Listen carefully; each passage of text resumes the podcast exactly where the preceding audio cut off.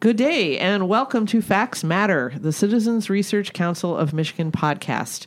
I'm Nancy Derringer, Communications Director for the Research Council, and in this podcast, we look at Michigan through a policy lens. Our discussions here are informed by our 102 years of experience doing nonpartisan, fact based research on policy issues. We hope this podcast will serve as another way for the public to access our work, which is, as always, free and available to all at our website, crcmich.org. Today, my guest is council researcher Tim Michling, who once again has undertaken an explanation of Healthy Michigan, which is known un- informally to most of you probably as the state's expansion of Medicaid. Tim's here to talk about some of the changes to Healthy Michigan as the state seeks to fit this federal program to a Michigan model. So, welcome, Tim. Thank you. You wrote in a recent blog post at crcmich.org that the state has begun moving individuals off of the Healthy Michigan program and into marketplace health plans. Tell us why this is happening. Sure. So this has to do with the waivers that Michigan used to expand its Medicaid program under the Affordable Care Act.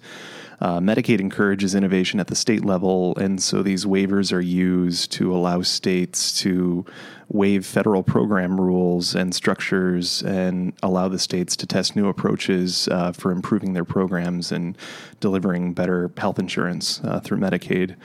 Michigan used uh, waivers to expand its Medicaid program uh, that included features like cost sharing um, and a healthy behavior incentive program, uh, as well as a marketplace option. So the marketplace option applies to Healthy Michigan plan beneficiaries with incomes above 100% of the federal poverty level who enrolled in a Medicaid health plan for 12 consecutive months or more and didn't complete uh, healthy behavior, uh, as well as only the ones who are not considered medically frail or exempt exempt from any cost sharing. So I think in this case, option is misleading when you say marketplace option because for the individuals that failed to complete a health risk assessment and comply with selected healthy behaviors, uh, they're automatically moved off of a Medicaid health plan and onto a commercial health plan. Okay. So I looked at one of these health risk assessments that the state put together. It's available on the state's website, and it looks fairly simple. There are questions there about diet, exercise, smoking, drinking all that stuff that you would expect. There are only a couple that hint at the reason most Medicaid recipients are on Medicaid in the first place, which is because they're poor. And yet, poverty is tied to many of these behaviors, especially ones like smoking, which is rapidly becoming a class marker in our society. Can you expand on that a little? Yeah, so it's a fairly simple process, assuming, of course, that you're literate and organized and have access to a primary care provider who can complete the process with you, as that's a required component. Um, in terms of smoking, uh, the World Health Organization calls it a vicious circle through which tobacco exacerbates poverty, and poverty is also associated with higher prevalence of tobacco use. There are several studies from different parts of the world that have shown that smoking and other forms of tobacco use are much higher among the poor. You unearthed some interesting statistics about the prevalence of cigarette smoking in Michigan. Why don't you run down a couple of these county numbers for me? Sure. So, the highest prevalence of smoking that we see in Michigan, according to 2017 county health rankings, is in Wayne County, and that's a prevalence of 22.6%. Hmm. Um, and the second highest prevalence is then in Isabella County at 22%. Um, and we see 21.7 in Genesee and 21.6 in Chippewa. Okay. So, so you know, right around one in five. In, in those counties, yeah. And, and I think it's important when you look at that cross section of the highest counties, we've got some urban counties and some rural counties. There's not a lot that all four have in common, other than higher rates of poverty and lower rates of educational attainment. Sure. Okay. So some of the best counties then we would see would be in Oakland County or Leelanau County or Livingston County, uh, mm-hmm. uh, which are very different populations. And it's down for those numbers. It's it's down around what 15 percent? Uh, 14, 15 percent. Yeah. In, in those areas. You also found some data that showed how poverty and education and smoking are related as well. And that was some really interesting stuff. So, why don't you kind of run down through adults without a high school diploma up through a graduate degree and how those numbers drop with each, each level of, of education. Sure. So beyond the county level data, I think when you dig in, you realize that you know counties are not homogenous units, and there there's a lot of variation within them. And so when we look at data um, on smoking prevalence based on educational attainment, you find out that you know adults with a high school diploma uh, are around 19.7 percent smokers, and that's close to the national average. That's close, close to the prevalence that we see in a lot of counties. But if you look at folks with a GED certificate, uh, that prevalence is up at 40.6%. That's amazing. That's a, a, high difference. And then for adults with an undergraduate degree, uh, it's 7.7%, and adults with a graduate degree, 4.5%. Right. So the better educated you are, the less likely you are to smoke. Yeah, and it's a very direct inverse relationship okay. between prevalence of smoking and educational attainment. Exactly. And I bet if we really dug into it, although we're not going to do that right now, you would find the same correlation between education, poverty, and obesity. But let's leave that alone for now. Um, you write in your blog that uh, programs constructed with the intention of coercing participant participants into responsible behavior may be doomed to fail if they take a one size fits all approach that does not acknowledge the underlying reasons behaviors may differ among individuals and groups. Now, there's a term of art in health policy and healthcare discussions social determinants of health. Why don't you explain what that is? Sure. Uh, so that's really what I sound like when I write, huh? um, social determinants of health, I think, is a really important concept, and to an extent, that's what we're already talking about uh, with with the smoking data. We were looking at um, the in in short, the social determinants of health are conditions and people's surroundings that affect a wide range of health, functioning, and quality of life outcomes and risks. So, what we mean by that is essential resources like safe housing or available food, uh, economic conditions. So, as you mentioned, poverty um, and the types of stresses that accompany poverty, um, sure. the quality of education and job training that people have, the public safety in their communities, exposure to violence and crime dramatically affect people's health and well being. Uh, the availability of social supports and community resources, whether that's a family structure or public spaces or churches and places of worship, uh, social norms, access to healthcare, language, literacy, culture, all of these things really affect how healthy we are. Mm-hmm. If um, if you've been to the doctor recently and filled out a questionnaire where they ask, um, "Do you feel safe at home?" That's they're trying to get to the bottom of some of these questions. Yeah, and and medicine and and clinical practitioners are starting to realize that uh, there are things that don't show up in biomarkers necessarily that directly are affecting people's health when exactly. they come in. Okay. So as I said, these factors explain a lot. Uh, and when you're addressing the health of both individuals and communities, social factors um, are as linked to mortality as are the behavioral and pathophysiological ones. And hmm. so it's really important to consider. Uh, and they're often inextricably linked with behavioral factors as well, such as smoking. And so you see that individuals with lower educational attainment, um, have a lot of exposures to uh, tobacco, to environmental hazards, um, and greater susceptibility to health risks. Why exactly that is isn't clear. Uh, it's hard to establish a direct causal relationship as opposed to some underlying factor that may predispose someone to be a smoker and to take other risks or have other behavioral factors. So that, that's a complex question. Mm-hmm as you say here, they call it poor health for a reason. They do call it poor health for a reason. okay. Okay. But getting people to quit smoking, getting back to our, our Medicaid discussion, getting people to quit smoking or, or to lose weight is a lot harder than just telling them to do so, as anyone who's ever tried either can tell you. Is there any evidence from other states that this carrot and stick approach will work to actually reduce healthcare spending among lower income people or people covered by Medicaid expansion?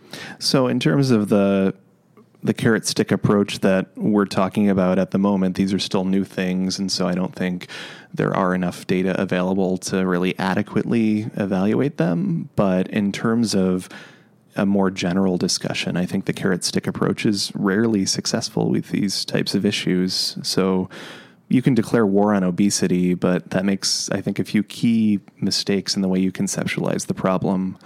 Uh, saying it's a war frames obesity like it's a you know the obese are a militant domestic threat, even though few obese people really you know want to be that way. Exactly. Um, and the other problem is that when you look at a carrot stick approach, you're attending to factors that are internal to individuals. So you're looking for the right balance of incentives and disincentives to manage their behavior and, and coerce them into the behaviors that you want them to do.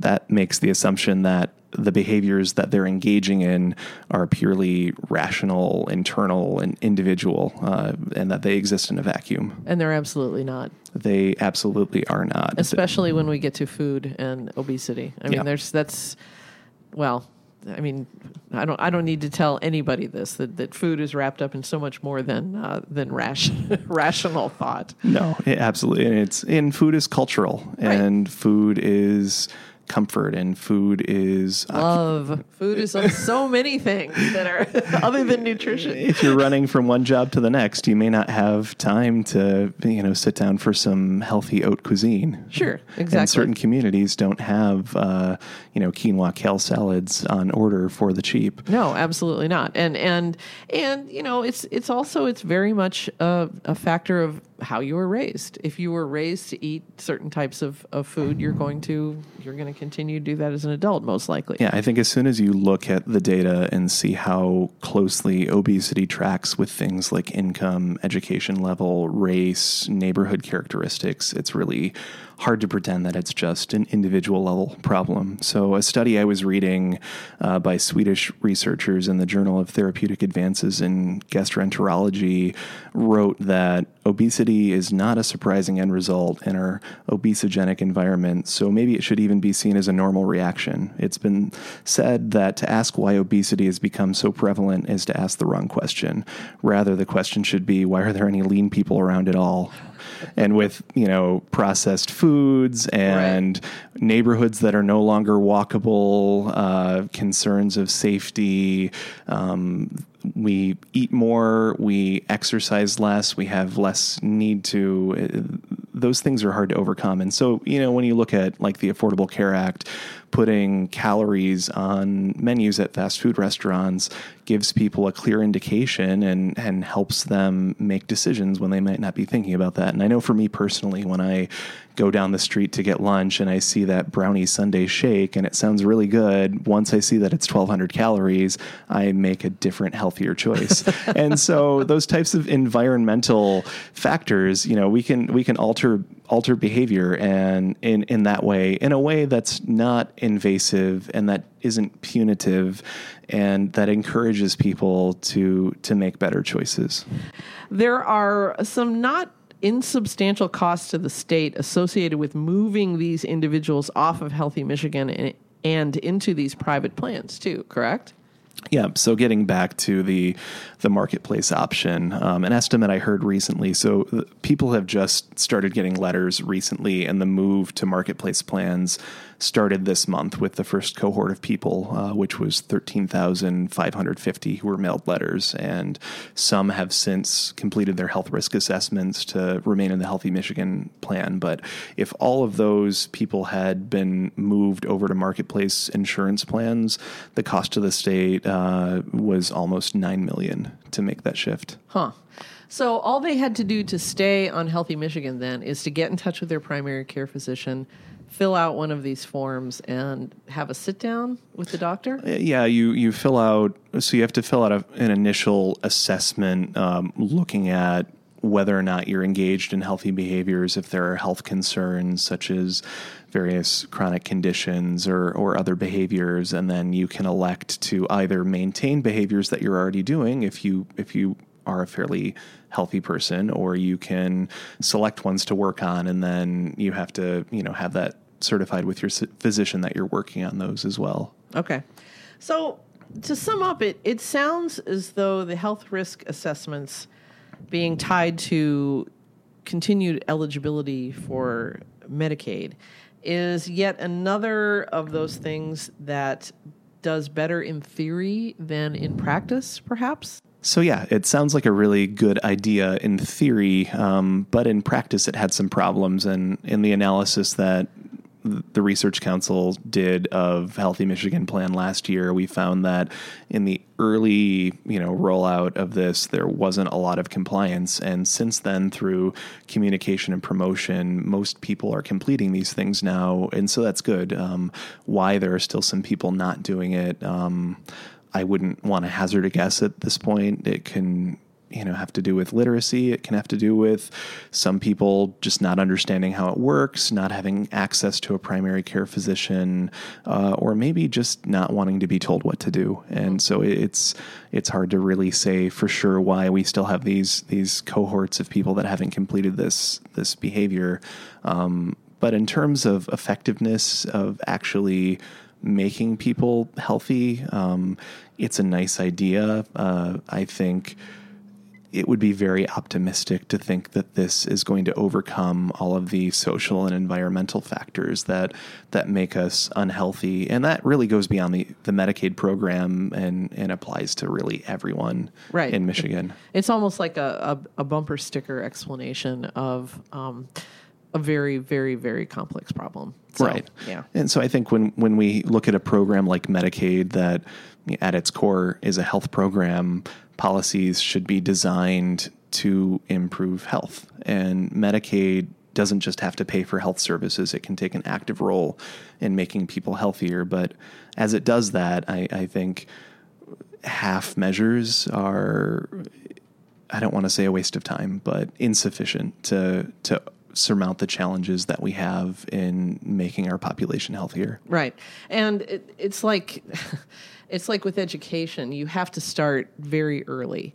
And there have been I understand there have been some truly heroic efforts going on in some communities, not necessarily in Michigan, with you know bringing healthier food into you know poorer neighborhoods, making it easier to get, making it um, you know cooking classes. I mean all all sorts of things that that can be done but have to be done really at the grassroots level to get wide adoption. Yeah absolutely. And i think that the relationship between an individual and their doctor and, and getting that high quality clinical care is really important but we're finally starting to recognize that health goes beyond the individual level. And so the social determinants of health are really important to consider. And as someone with a public health background, I'm, I'm gratified to see that we're paying more attention to things we can do at the community level to save everyone as opposed to saving one person at a time. Exactly. Okay. Well, thanks, Tim. That was a very um, enlightening conversation. Uh, that will do it for this edition of Facts Matter, the Citizens Research Council of Michigan podcast. Remember, the council operates as a public resource, and all of our papers, along with blogs, op eds, and other resources, are available for download on our website, crcmich.org. We operate as a nonprofit through the generosity of Michigan's corporations, foundations, and individuals like you. If you'd like to make a donation, go to our website, crcmich.org, and click on the contribution button on the homepage. We also welcome feedback, which you can send via email to crcmich at crcmich.org. I'm Nancy Derringer, and until next time, I leave you with this observation by our founding president, Lent Upson. The right to criticize government is also an obligation to know what you're talking about. Until next time, thanks for listening.